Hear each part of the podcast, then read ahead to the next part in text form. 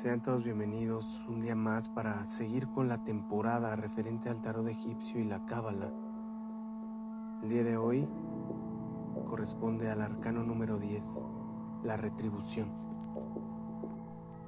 En la imagen del podcast podrán ver a detalle cada uno de los términos relacionados a la descripción de la misma, y siendo así comenzamos. El arcano 10 del tarot es la rueda de la fortuna es la misma rueda del samsara, la trágica rueda que simboliza la ley del antiguo retorno. Hay que diferenciar entre retorno, reencarnación y transmigración, que son completamente diferentes. Podemos ver ahí en las aguas de la vida dos serpientes, la positiva que es solar, la que sanaba a los israelitas en el desierto, y la negativa que es lunar, esa serpiente tentadora del Edén, la de los cuerpos lunares, los cuerpos de pecado. En la parte media, la rueda de la fortuna, o misma rueda de Samsara, como bien dijimos. Esta rueda es la de, la de las muertes y nacimientos. Por el lado derecho sube Hermanubis evolucionante y por el lado izquierdo desciende Tifón Bafumeto, involucionante. Después de las 108 vidas, la rueda da una vuelta completa. Mientras sube, consideramos la evolución por los reinos mineral, vegetal, animal y humano, y al bajar desciende por la misma vía. La rueda del samsara da muchas vueltas ahí, tres mil. Después de ellas, la esencia, luego de tantas purificaciones y sufrimientos, vuelve al absoluto, pero sin una autorrealización. En la parte superior, la esfinge, haciendo el equilibrio sobre esta rueda, que representa a la madre naturaleza la esfinge es el intercesor elemental de la bendita diosa madre del mundo. En ella vamos a encontrar representados los cinco elementos. El agua, que es la cara del hombre. El aire, las alas del águila. La tierra, las patas del buey. El fuego, las garras del león. Y el éter, el bastón. Su significado esotérico de este arcano es la rueda del destino la rueda cosmogónica de Ezequiel. En esta rueda encontramos el batallar de la antítesis, Hermanubis y Tifón. Esta rueda de los siglos, rueda de la fortuna, de la reencarnación y del karma, la rueda terrible de la retribución. Sobre la rueda está el misterio de la esfinge. En la rueda de la antítesis, las dos serpientes se combaten mutuamente. En esta rueda se encierra todo el secreto del árbol del conocimiento. Del manantial único salen los cuatro ríos del paraíso, de los cuales uno corre por la selva espesa del sol, regando la tierra filosófica del oro de la luz, y en el otro circula, tenebroso y turbio por el reino del abismo, la luz y las tinieblas, la magia blanca y la negra, que se combaten mutuamente, Eros y Anteros, Caín y Abel, viven dentro de nosotros mismos en intenso batallar hasta que descubriendo el misterio de la Esfinge, empuñamos la espada flamígera. Entonces es ahí en donde nos liberamos de esta rueda de los siglos. Al arcano 10 se le llama cabalísticamente reino o centro vital. Se le llama raíz plasmante de todas las leyes de la naturaleza y del cosmos. Plasmar significa concebir intelectualmente y después de construir o dibujar. Por esto el 10 es el principio plasmante de todas las cosas el círculo con un punto en el centro son los misterios del Ligam Yoni.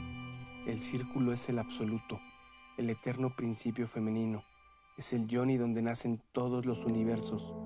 El punto es el Ligam, el eterno principio masculino. El círculo con un punto es el macrocosmos.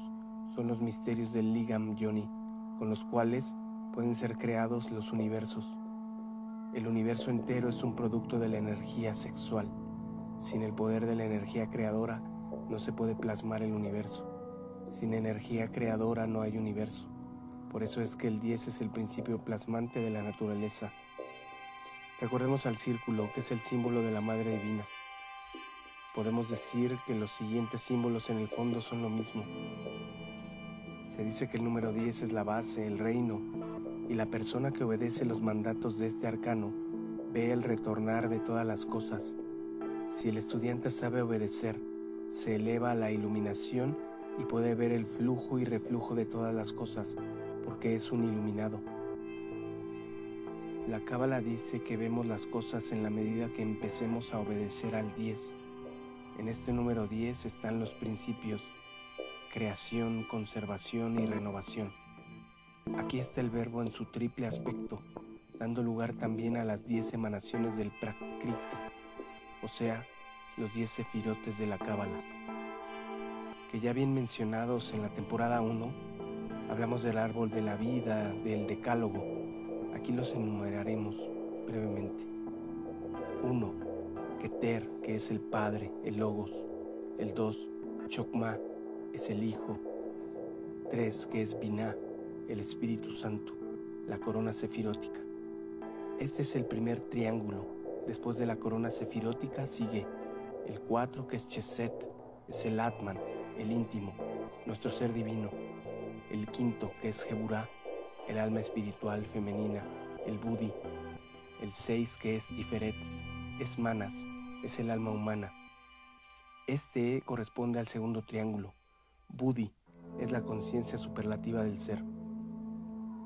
Es el principio de justicia, la ley. Cuando se hable de conciencia es Budi, el Elohim que dice, combatid por mí en nombre del tetragramatón. En el tercer triángulo tenemos siete, que es Netzah, la mente solar, la mente Cristo. En el octavo, Hot, legítimo cuerpo astral solar. El noveno, Yesod, es la piedra cúbica, es el sexo. Y el décimo es Malkut, el cuerpo físico. Los diez sefirotes están dentro de nosotros mismos y subyacen en toda la materia orgánica e inorgánica. Todo ser humano los tiene, pero necesita encarnarlos. Los sefirotes ya autorrealizados brillan como gemas preciosas dentro de este. Los sefirotes forman regiones en donde viven los propios ángeles, querubines o potestades. Los sefirotes tienen sus puntos de relación con el cuerpo físico y su localización sefirótica en el cuerpo físico es la siguiente. Keter como la corona en la parte superior de la cabeza, Chokma, el lado derecho del cerebro, Binah, el lado izquierdo del cerebro, Cheset, en el brazo derecho, Jeburá, en el brazo izquierdo, Tiferet, en el corazón, Netzah, en la pierna derecha, Hot, en la pierna izquierda, Yesod, en los órganos sexuales, Malkut, en los pies. Estos son los puntos de contacto de los sefirotes con el cuerpo humano. Los cefirotes son atómicos, no son átomos de carbono, oxígeno o nitrógeno. Son átomos de naturaleza espiritual que pertenecen a la química oculta, esotérica y espiritual. Los cefirotes son masculinos y existen las cefirás que son femeninas. La zona neutra constituye el espacio profundo, los campos magnéticos, etc. Estos no se encuentran en los libros, hay que descubrirlo por uno mismo. Aquí se habla desde el punto de vista místico directo y en síntesis, solo por medio de este arcano es como nos liberamos de esta rueda del samsara. Los sefirotes forman el cuerpo del Adam Katmon. Cuando el hombre se realiza a fondo, entra en el reino, el reino de Adam Katmon. Al fin se absorbe en el absoluto, donde resplandece la vida libre en su movimiento. Muchas gracias por habernos escuchado y nos encontramos en la siguiente.